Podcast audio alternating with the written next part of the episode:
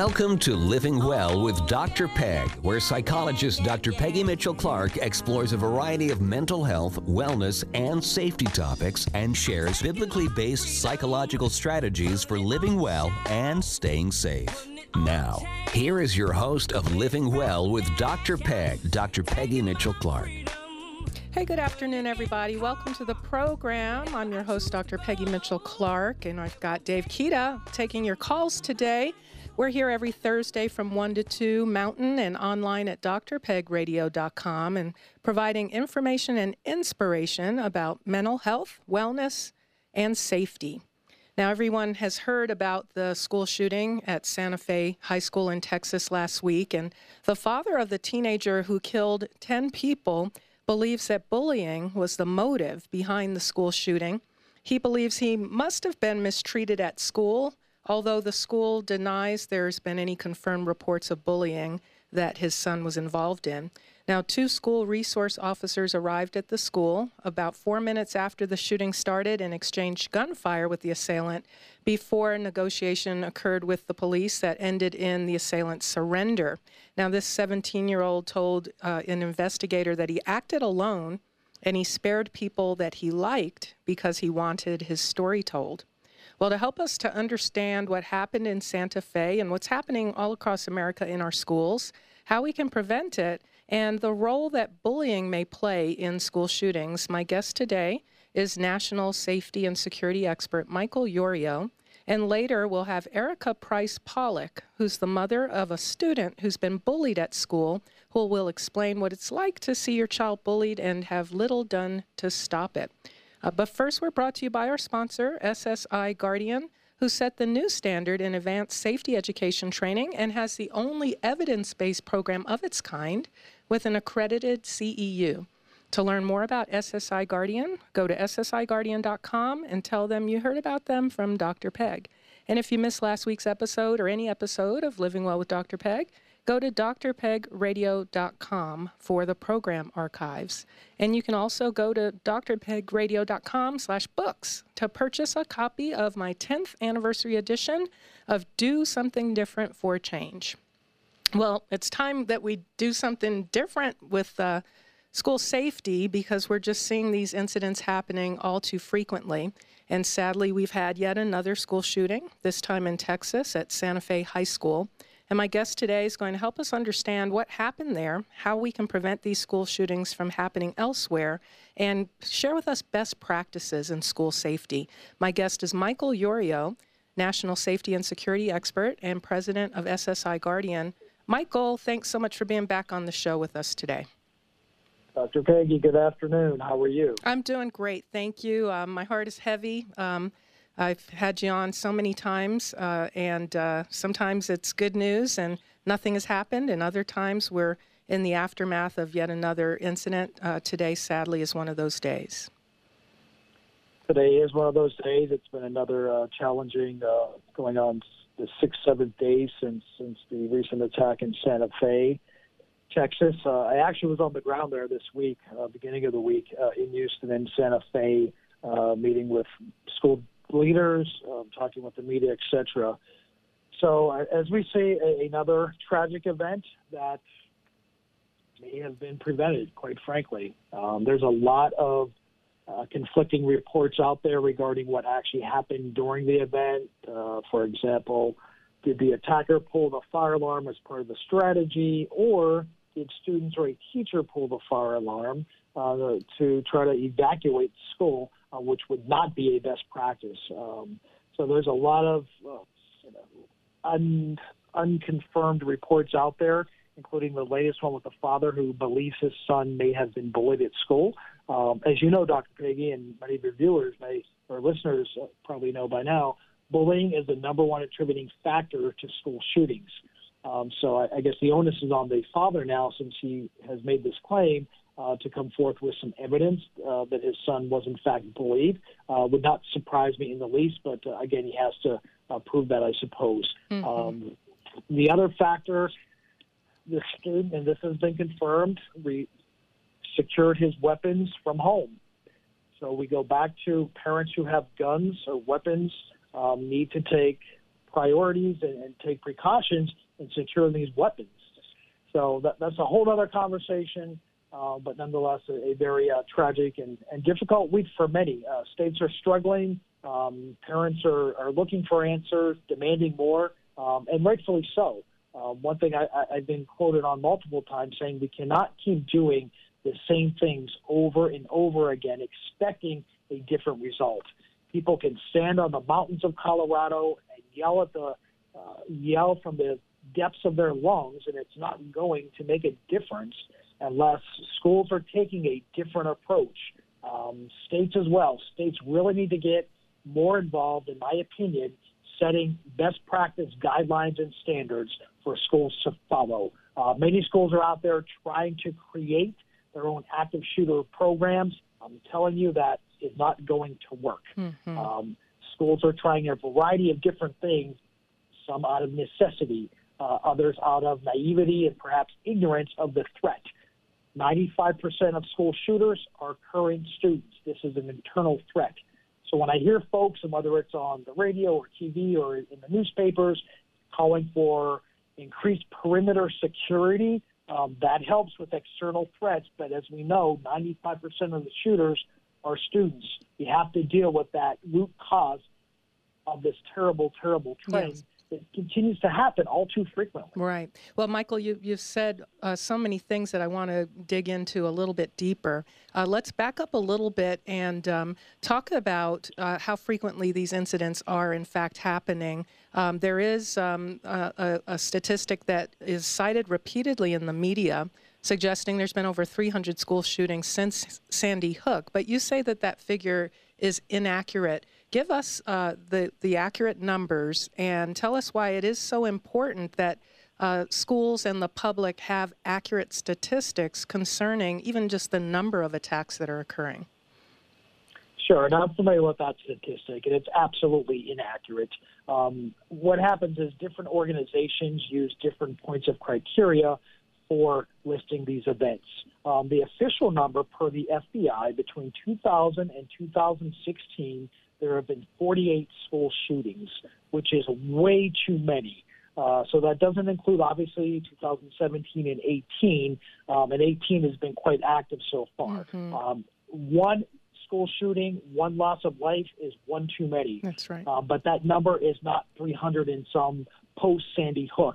Uh, what, what some agents, not agencies, but organizations have done, they will take any gun incident and categorize that generically as a school shooting. Mm. For example, uh, in Seaside, California, just a couple months ago, a teacher was giving a weapon safety class and the gun went off accidentally. That is not a school shooting. That's an incident mm. without question, but you have to put these incidents in the appropriate buckets and categories. Mm-hmm. And so why is that so important? Uh, you've, you've, you've talked about best practices and standards, and um, it's so important to, to have the research. So going all the way back to even just the numbers, why is it so important for the statistics to be accurate and then for the decisions that schools are making to take action? That needs to be rooted in, in fact as well. As with any problem that we're trying to address, whether as a community or as a country or as a civilization in general, we have to focus on the facts of the matter and proceed accordingly. So when people hear these you know, three hundred some shootings since Sandy Hook, it creates hysteria in some cases. Um, it fuels sometimes a narrative, and, and it can impede decisions, sound-making decisions, that we have to stick to the facts, understand best practices, address the, address the root causes, and, and not get, let's say, diverted or distracted by things that are inaccurate. So, for example, the median age of a school shooter is sixteen years of age. That's pretty young. So that's an important factoid that not many are talking about. Um, people are quick to believe that, do, let's do one or two things and it will make people safe. I see it in the media all the time. Mm-hmm. For example, all we need, some people say, not me, all we need are metal detectors and more armed police officers at the school. But I would challenge these folks. There were two armed police officers, school resource officers at Santa Fe, and we have ten deceased It, it does not. You could put twenty, you could put whatever number you want of armed law enforcement at a school. It does not prevent. Does it help with response time? Absolutely. Could you argue that, well, ten died and maybe not twenty? Absolutely. That's a sound argument. But it doesn't prevent these things from happening. And it's not the only solution, is what I'm hearing you say. It's, there's multiple variables, multiple um, contributing factors, and so we have to take a holistic approach to not just response, but also prevention. Now, Michael, you've been going around the country uh, serving on panel discussions and participating in town halls uh, to help school officials, administrators, lawmakers understand best practices in school safety. And even in Texas, we're hearing that the Texas governor held a roundtable discussion to look at Uh, several things that he's recommending, enlarging or uh, wants to explore, enlarging the school marshal program, greater parent accountability, creation of more threat assessment teams, hiring more school counselors, improving communications between law enforcement and school employees, installing metal detectors, uh, statewide monitor- monitoring of social media, um, and even um, single access entry points. All those things are really being talked about, as you as you've uh, mentioned a few of them already. Talk about some of these options from a best practice point of view as an expert who's traveling the country, boots on the ground uh, in the aftermath of many of these incidents. Um, let's start first with um, single uh, access entry point. That's getting some attention and some some debate right now. Getting a lot of attention. I actually, um, that day, I was on a national media outlet, outlet on the Fox News Channel and followed the governor and lieutenant governor's press conference, and I heard it for the first time. Um, that's, again, something, quite frankly, that has not been the, the issue. Um, to suggest having a single access entry point in a school, um, personally, I don't think that's realistic. Um, you have side doors, you have multiple exits and entrances in a school for a sound reason. One of those reasons are fire code. So if you have a single point of entry in a school and the fire alarm goes off, everybody will rush. They will have one way in and one way out. It creates an additional threat. Um, it's not uncommon. A whole bunch of folks running to one entry point can create in a stampede, and people could be trampled to death or injured. Uh, by that, it creates a choke point, or what we call a kill zone, that the shooter could just camp out there, wait for everybody, mm-hmm. knowing that they have to go out this exit and do their damage there. Mm-hmm. So I, I understand after all of these events, uh, people want to offer up new ideas, new suggestions. Uh, I'm sure that this came from a loving and caring place, this this idea, um, but it's just that. Right. Uh, with, I, I, I always caution everybody, let's remain calm. Let's see how the investigation plays out. And also, let's focus on the best practices that have been proven to work. Right, right. And so, I, you know, we saw in, in the movie Stand By Me or Lean On Me with uh, Joe Clark, the principal, chained the doors to keep the, you know, the, the drug dealers out of his school. But he, you know, got arrested by the fire marshal. And so that mm-hmm. really is not a practical, realistic um, solution. We know kids prop doors open as well. Uh, we can't chain the doors. Um, students can exit out of other doors, and we can um, kind of direct everyone to one door to enter. But kids are going to prop those doors open, and uh, bad guys can come in through the back as well. Um, let's talk about metal detectors. And listeners, I'm speaking with Michael Yorio, president of S S I Guardian, and he's a national safety and security expert. And we're taking a look at what some of the best practices are, what some of the ideas are out there that are being floated around, and why those are viable or maybe not uh, recommended. If you'd like to join our conversation, you can call us at three oh three, four seven seven, five six zero zero. Uh, Michael, you mentioned metal detectors earlier as well. Um, talk about the pros and cons of metal detectors at schools. Mm-hmm. So metal detectors can absolutely be effective. Uh, but they do not come without risk. They are not one hundred percent reliable.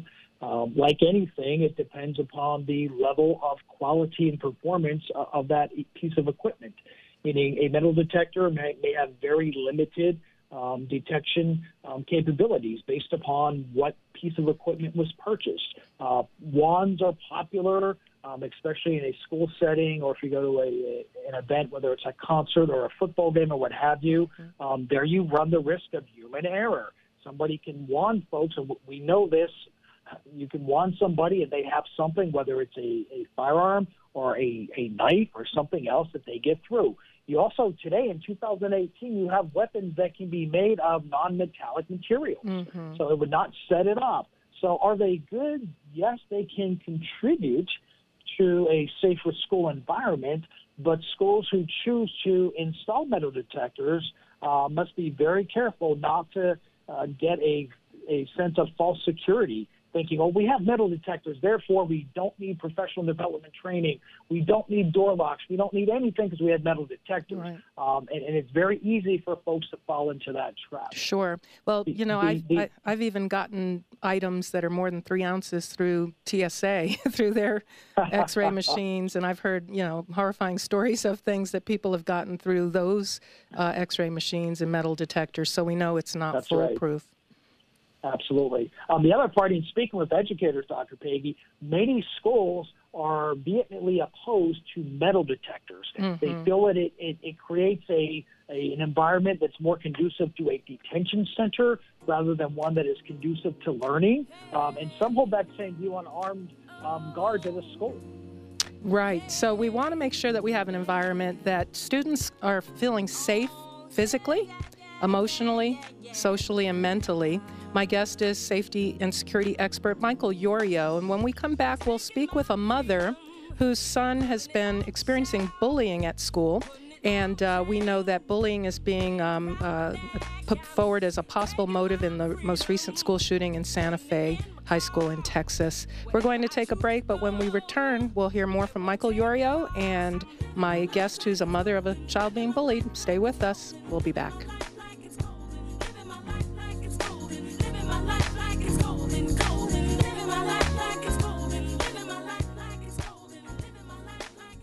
Threats at our schools and workplace continue at an alarming rate and require an innovative approach to overall institutional safety. A twenty-first century safe school needs the right training, the right equipment, and the correct action plan to achieve a future-ready, safe learning environment. S S I Guardian's comprehensive, evidence-based solutions and Tier one security consulting is the only active shooter training in America with an accredited C E U. Don't trust your safety to just anyone. S S I Guardian is the only choice. Visit us at S S I Guardian dot com.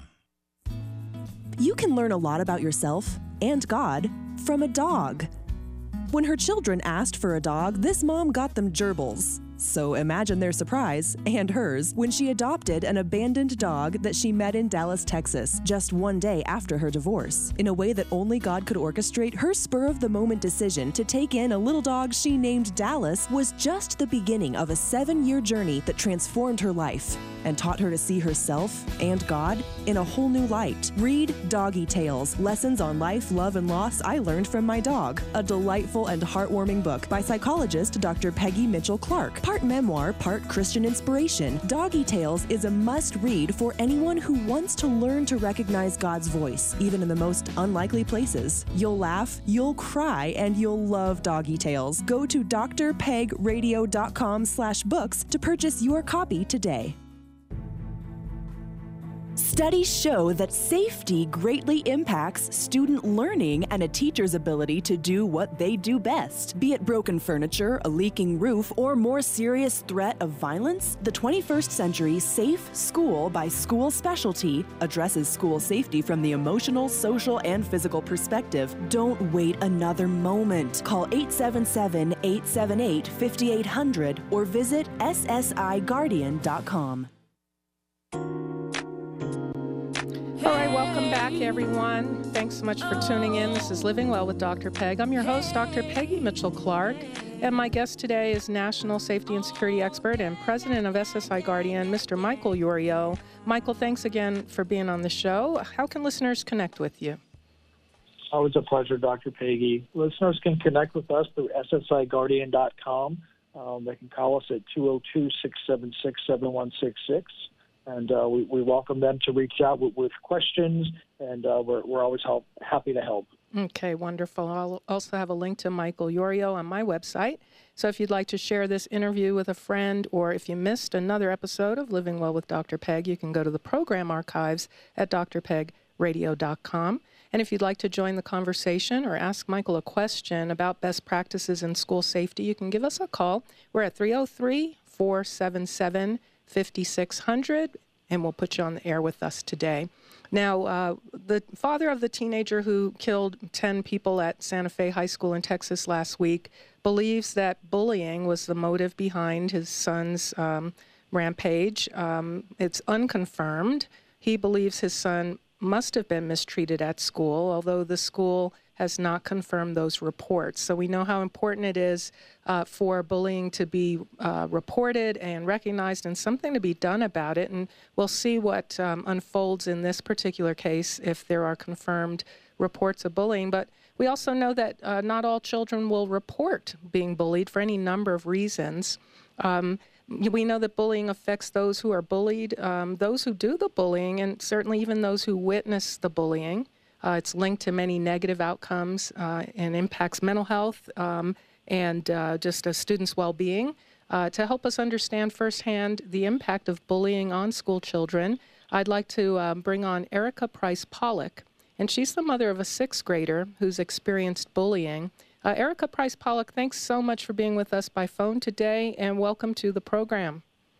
Thank you. Thank you. Well, uh, tell us what's uh, happening with your son. Um, unfortunately, uh, he's been the victim of um, bullying at school. What grade is he in, and what's been going on? He's in sixth grade. Um, uh, I think the initial thing that kind of started it uh, for him was having two kids that lured him into the bathroom. And I said lured. They were like, come on, let's go to the bathroom or what have you. One had a his phone, um, and so they say, let's play tag. And so they begin to play tag. And so um, one child um, hit my son, and then my son hit the, tapped the other child. And then that child slapped him in the face. And the other kid videotaped it, mm. and then he posted it on Instagram. Um, and it's and it was a couple of days before we knew that this had happened. Um, my son did not share it initially, and it actually just came out accidentally when he was talking with his aunt about it, um, about something else. And then that came out that um, this kid had posted that, that that had happened to him. And so and that kid had been picking on him since they seen that post on Instagram. Mm-hmm. And so his initial intention, it sounds like, might not have been to share with you as his parent, uh, and it came out accidentally. Um, so did you probe, and, and uh, what, what else did you find out about what had happened or had continued to happen?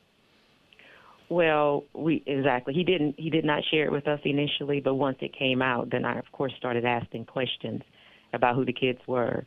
Um, if they, you know, what if they had been arguing with one another, um, and, and that wasn't the case. And so that's when I went to the school the next day um, and shared with the principal um, what my son had shared with me. And then he did an investigation, and he did determine that um, it was true what had happened.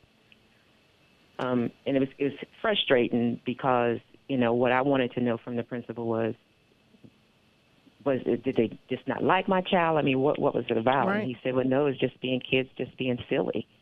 Um, they, you know, and that's one reason why they just admitted it. And it, it, but they laughed. In fact, the kid posted it on Instagram twice. I think the second time he might have labeled it something.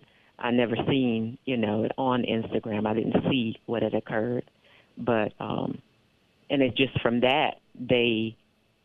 basically up until now, maybe to the last two weeks, um, he's had several other incidents that has occurred where he has been pushed and slapped um, by other kids, not necessarily these kids. Um, it was actually other kids since seeing that post, and then called names. Um, so it's, it's been kind of difficult. Mm-hmm. Um, When I spoke with the principal, my thing, because I come from a background working, and I worked in a school for five years as a school social worker, and I was coming from the, as from that experience, to see whether or not I could meet with the parents, mm-hmm. because for me that was like a platform. especially since the kids were doing it and they didn't have any ill intentions. They were just being silly kids, right. you know, and just not really understanding the impact. For me, it was about let's educate them um, and come together as parents. But for whatever reason, the school was not willing to um, help that to occur.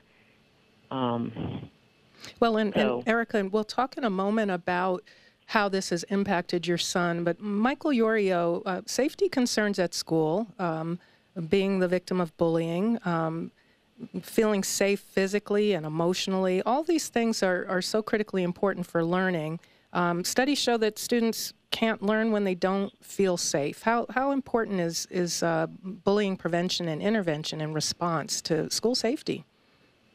Oh, it, it's of the utmost importance. Um, to your point, safety does impact learning. Um, and it, when we say safety, it's not just the threat of something very violent, such as an active shooter situation, um, but bullying. Again, I, I will go back. Bullying is the number one attributing factor to school shootings. U C Davis did a study, and they correlated safety to truancy. So when a child did not feel safe, it could be because that child is being bullied. It could be because of a leaky roof, a broken piece of furniture, or something more severe. Then that impacts truancy. And if kids miss too much school, that impacts um, testing performance and could contribute to uh, increased dropout rates. So it's, it's, it plays a critical, critical role.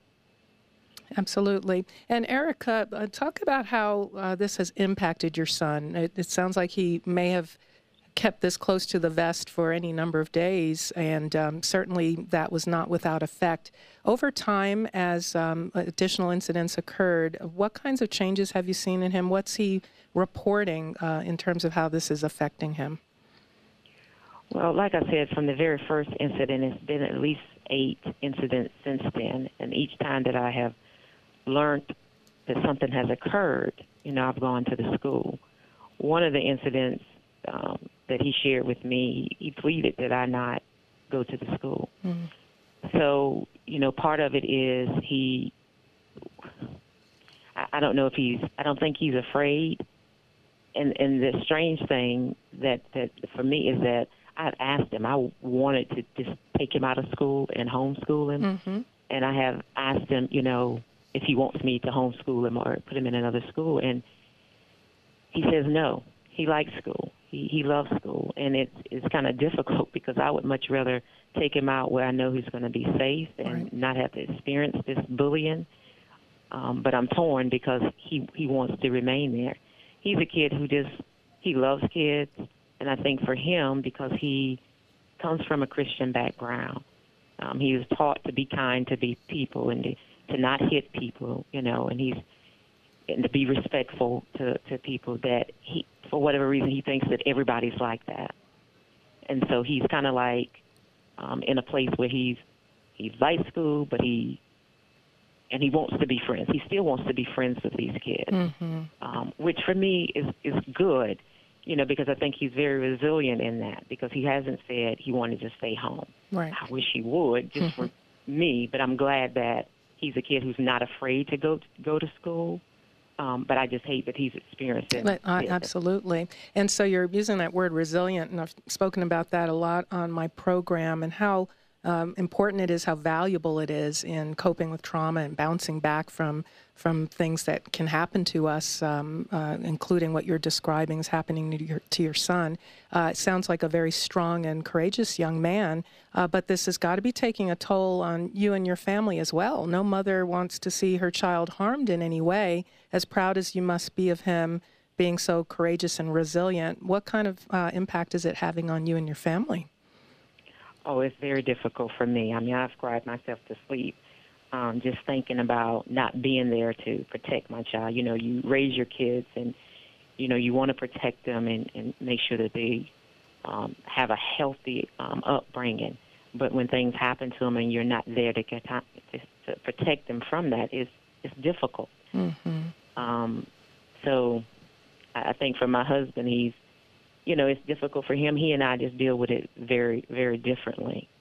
But I will say that my son's grades definitely are are um, suffering mm-hmm. behind it. Mm-hmm. Um, so it's it's, it's been hard. It's it's been very very hard for, for us, and like I said, I think more so for me and my husband, um, and the rest of my family than it is for my son, which is is is good in a way, right, because he doesn't really see the complete impact of, of what, what is happening. Mm-hmm.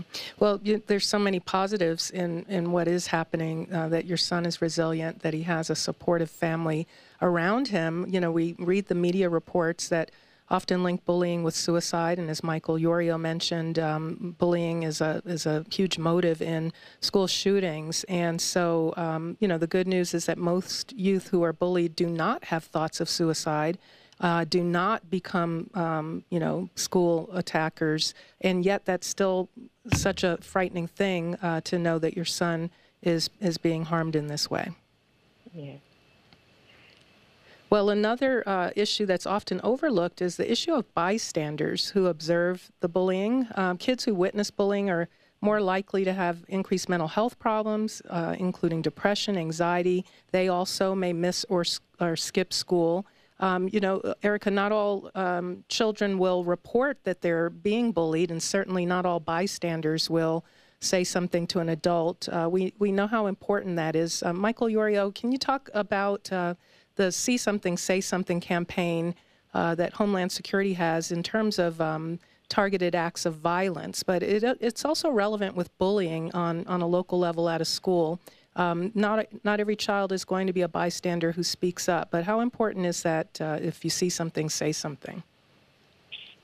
Sure, and S S I Guardian, we're a very proud spon- sponsor of that national initiative. Um, it sounds simple because it is simple, um, but it's also extremely effective.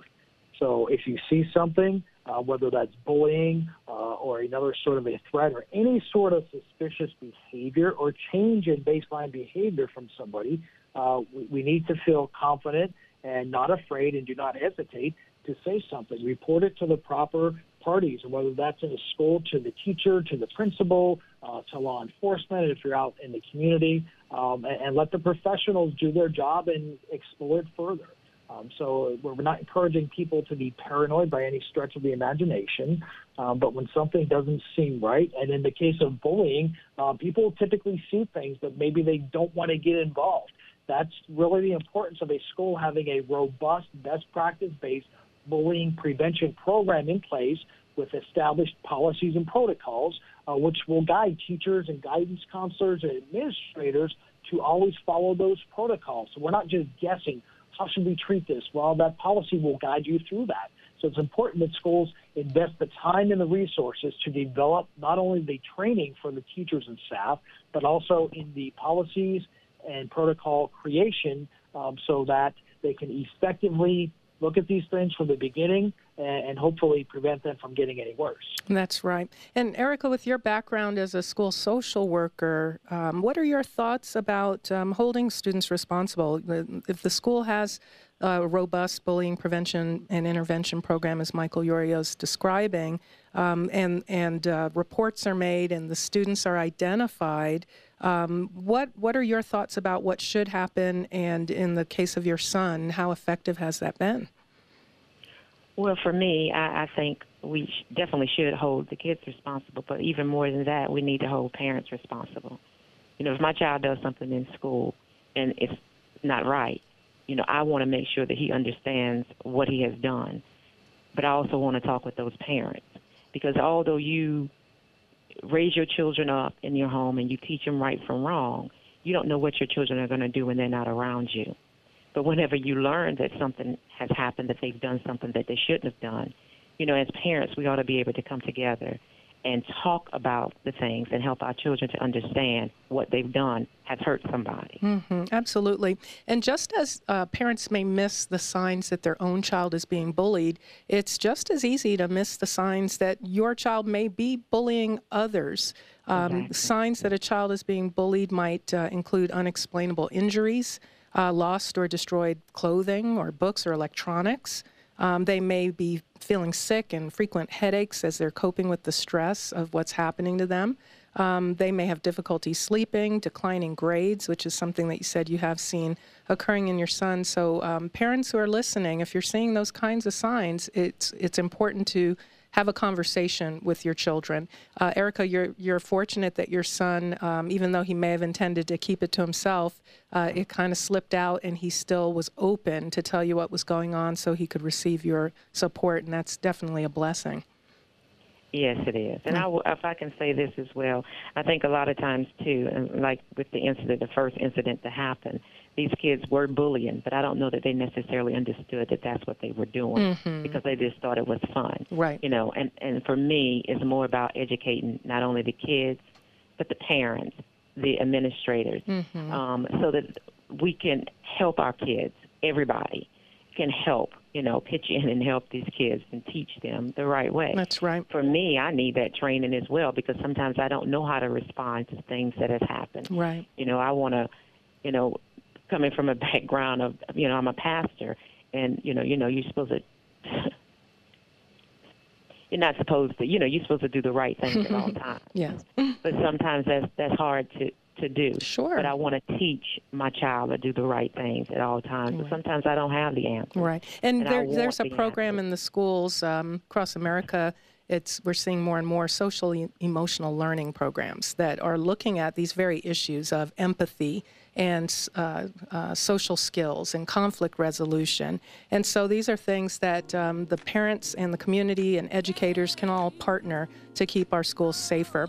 Uh, we're going to take a break, but when we come back, we'll hear more from Erica as well as Michael Yorio and um, talk about best practices for keeping our kids safe at school. Stay with us. We'll be back. I'm taking my freedom, pulling it off the shelf.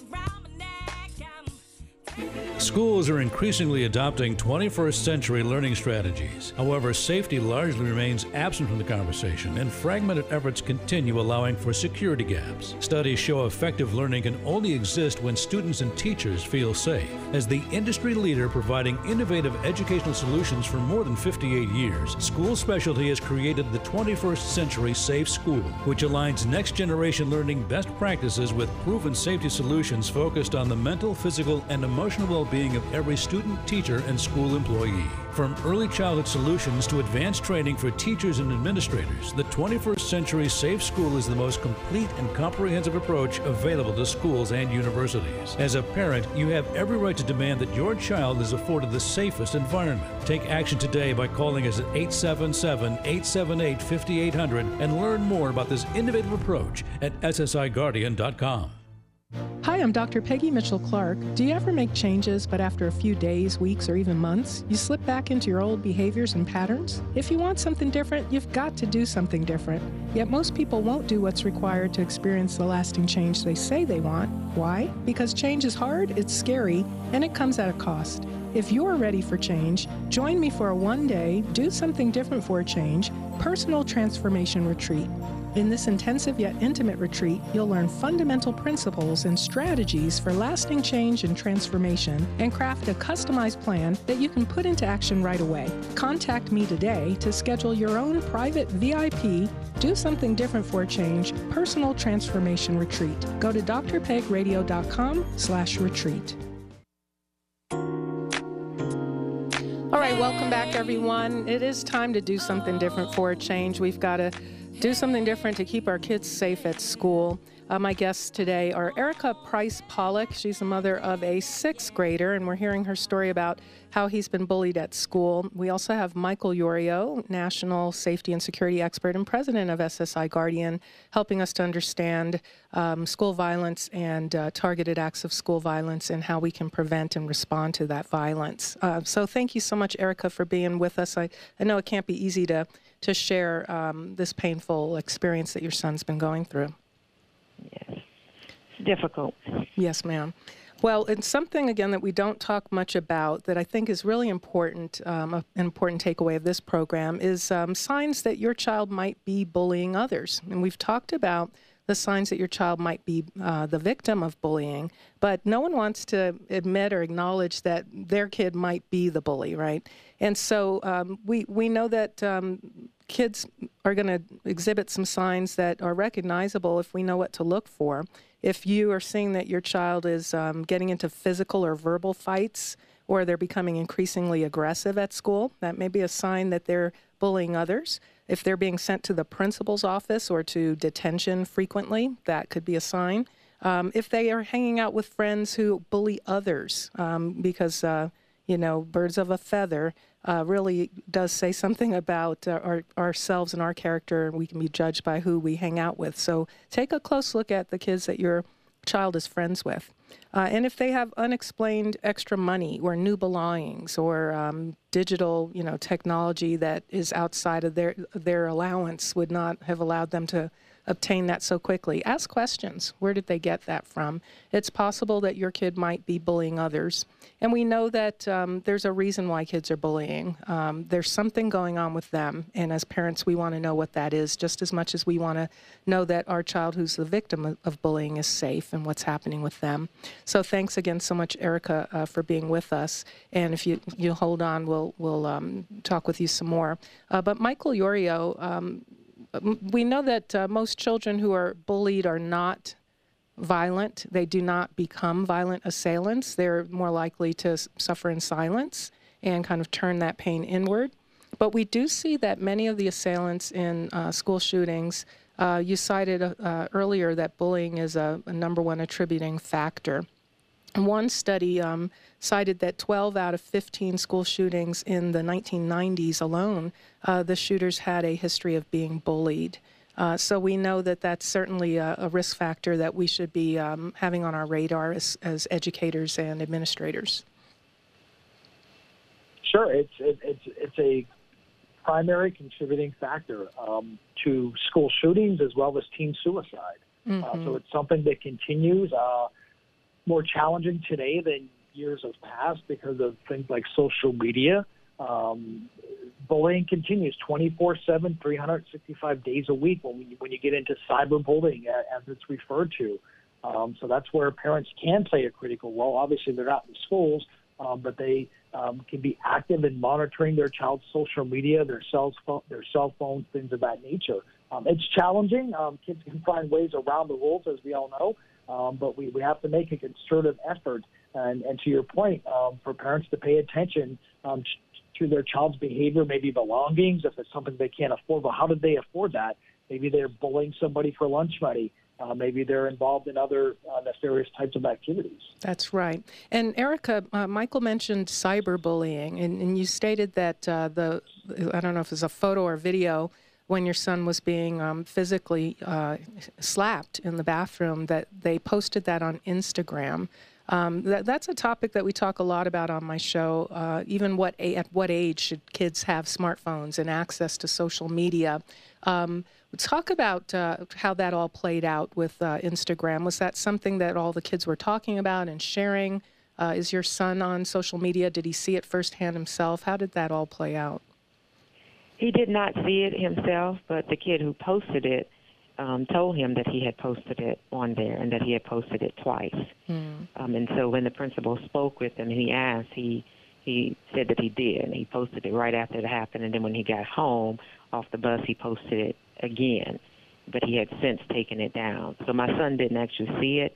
Um, he just knew knew about it. And then other kids, kids that he didn't even know, would come up to him saying, "Aren't you the kid who got slapped?" Mm.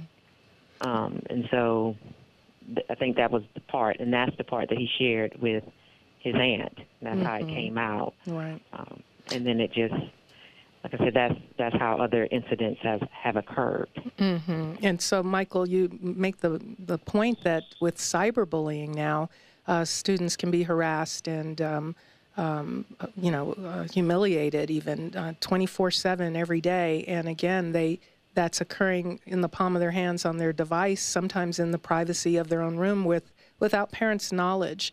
And so, again, um, I, Erica, you talked about parent accountability. That would be something, Michael, you spoke of that as well, that parents are checking their, um, their children's devices, not only to protect them from Um, nefarious, you know, bad actors out there in the world, but even to see, is my kid bullying someone else? What kinds of things is my kid posting? Not just what are the messages that they're receiving.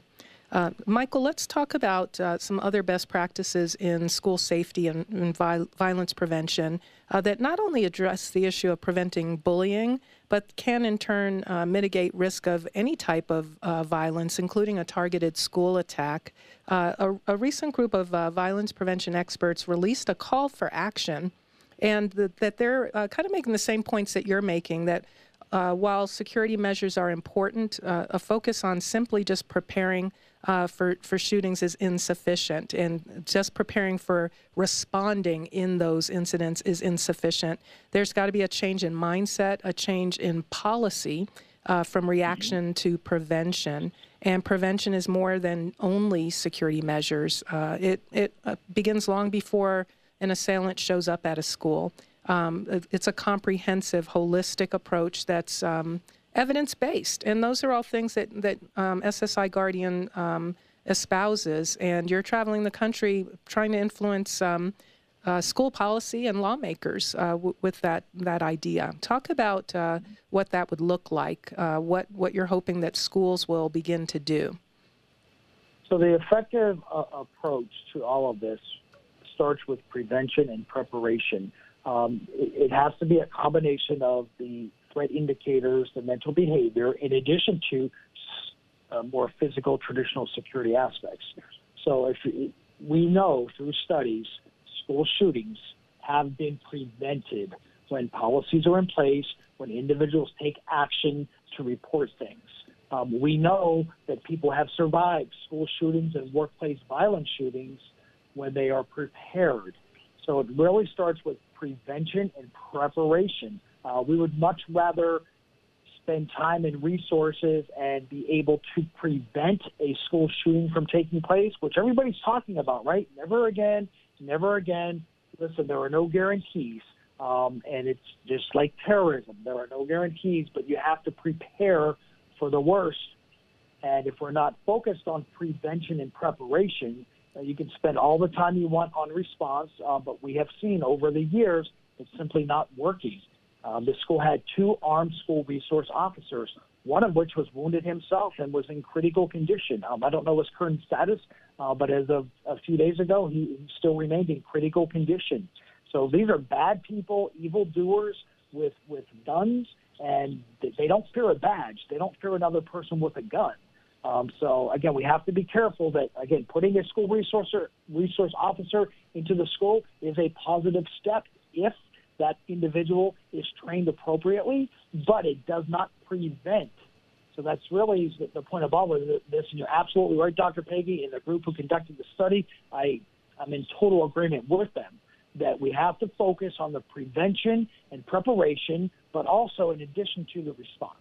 Absolutely. And and it's not to say there shouldn't be S R Os in schools. They, they've been there for, you know, quite some time now, and they serve a role in keeping the school safe. But again, we're looking right. at a, a comprehensive, holistic approach to school safety. And obviously, I hope it's obvious, uh, the best intervention is prevention. Wouldn't we much rather um, prevent this incident from happening, prevent violence from escalating, preventing someone who is saying they're mercilessly bullied and can't take it anymore and they're seeking revenge? Wouldn't we rather get that person help before they decide that violence is is, uh, is what they want to do to, to um, av- avenge their grievance? And so you said that um, um, focusing on threat indicators, um, some of the be- observable behaviors is an important approach. Um, threat assessment teams, uh, that's something that we talk about on this program. It's a best practice mm-hmm. in violence prevention.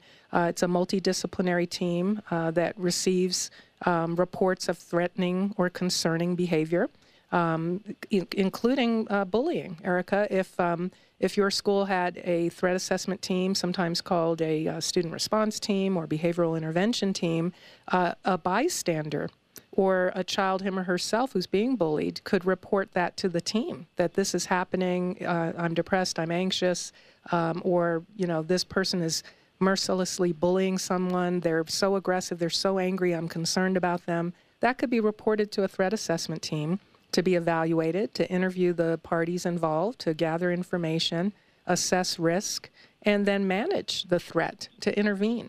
And um, one of the recommendations that this uh, group of um, violence prevention experts has um, put forward in their call for action proposal is that um, that we move away from these exclusionary disciplinary practices. Um, a, a kid who's uh, being reported as being a bully in some schools will be automatically suspended um, or even expelled if, if they're a repeat offender. And we're seeing through the research that this is not necessarily the best approach. Um, really that social emotional learning approach of helping the child to understand what they're doing, why they're doing it, what the consequences are, alternative ways of interacting with others, making an apology, making amends, that those things seem to be um, effective. Um, Michael, uh, S S I Guardian has what's called a twenty-first century safe school. Um, how, how does that uh, work to maintain a safe school and classroom environment in light of what we're talking about in terms of um, uh, keeping kids safe at school? The twenty-first century safe school addresses school safety and security from the mental and physical perspective, which precipitates social and emotional learning. So you can't have one without the other. Again, safety impacts learning. So it's important that that's everything is being addressed and approached in, in that comprehensive fashion. Uh, threat indicators, threat assessment teams, as you mentioned, are absolutely critical. Uh, it really starts there with a threat assessment. Let's understand our threats and then come up with a plan on how we address these threats. Uh, and having that um, combined approach, if you will, from the mental side, from the threat assessment side, and then the response to the physical side. Um, it all starts with training. It's, it's unfortunately, there's not one or even three things that I can suggest to a school that they do that will make them safe. It's a plethora of different solutions working in synergy, and that's important. Um, it's, this task cannot be taken lightly, um, and it's, it's not a check-the-box uh, activity. It is something that requires a lot of thought and continual practice. Threats are always evolving as well. So people ask us all the time, um, what does an active shooter look like? I can't tell you. It could be a myriad of things. We have statistics, um, but this threat is always evolving. So the majority of the school shooters uh, end up um, not making it. They, they either commit suicide or what is called suicide by cop. But as we saw in Parkland and Santa Fe, both attackers survived. That is not, that kind of bucks the trend, if you will. Mm-hmm. Uh, and in Parkland, the attacker actually left the scene and was arrested off-site, which is highly unusual in a school shooting environment. So, again, it's a daunting task. We have to prepare for a bunch of different threats, but that social, emotional component is critical. If we could better understand what makes a teenager commit such a violent act, and have a thorough understanding of that and enable the professionals to get involved and try to prevent that. Absolutely.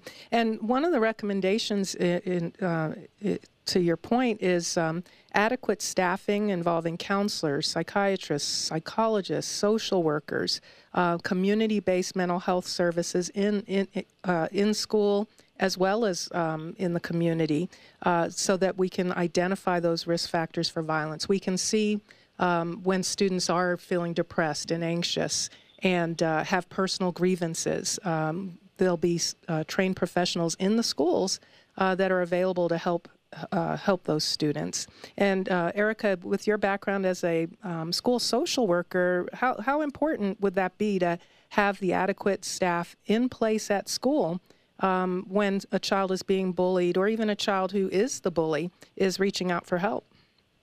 I think it's in- extremely important. And, and I have to echo what you said earlier. You know, suspending a child from school when they're doing these things is not solving the problem. Mm-hmm. Um, you know, for me, yeah, you need to give them consequences, but keep them in school. I think it's more about educating and educating from the bottom all the way to the top, um, because people just don't know. They they don't know how to respond. And we've got these signs up on the wall about anti-bullying, but it's not working. You know, we, we say to our kids, if you see it happening, it's not working. Mm-hmm. One of the incidents that my son had, he was in a class of fifty-six kids, and the student pushed him down twice. It was caught on camera.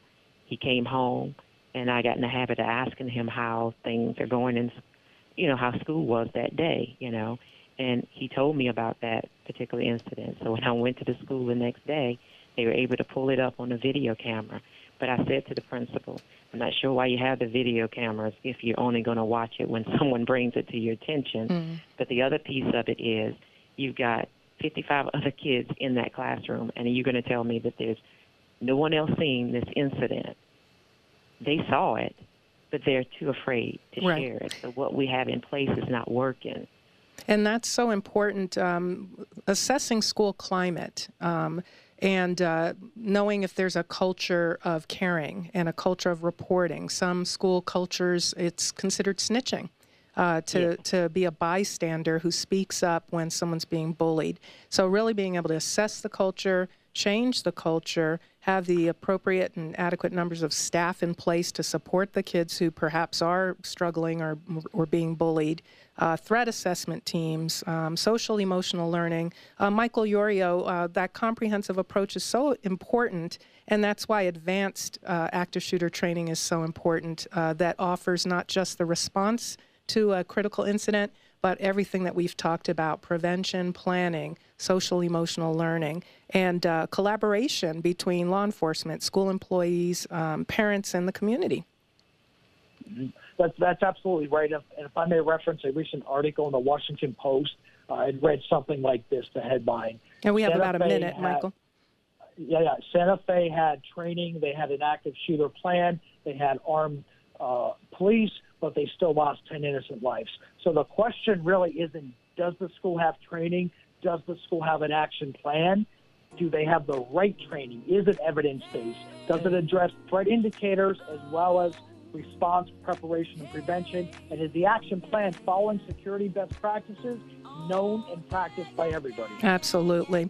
Well, Michael and Erica, thanks so much for sharing your expertise and your insights with us today. And Erica, for being so transparent. Michael, thank you for your expertise. Always a pleasure. Erica, all the best. Stay safe. Thank you. My guests have been Michael Yorio and Eric, Erica Price-Pollock, and I'm Doctor Peggy Mitchell-Clark, reminding you to live well. We hope you've enjoyed this presentation of Living Well with Doctor Peg. For more information or to contact Doctor Peggy Mitchell-Clark about her mental health or consulting services, please visit her webpage at D R Peg Radio dot com.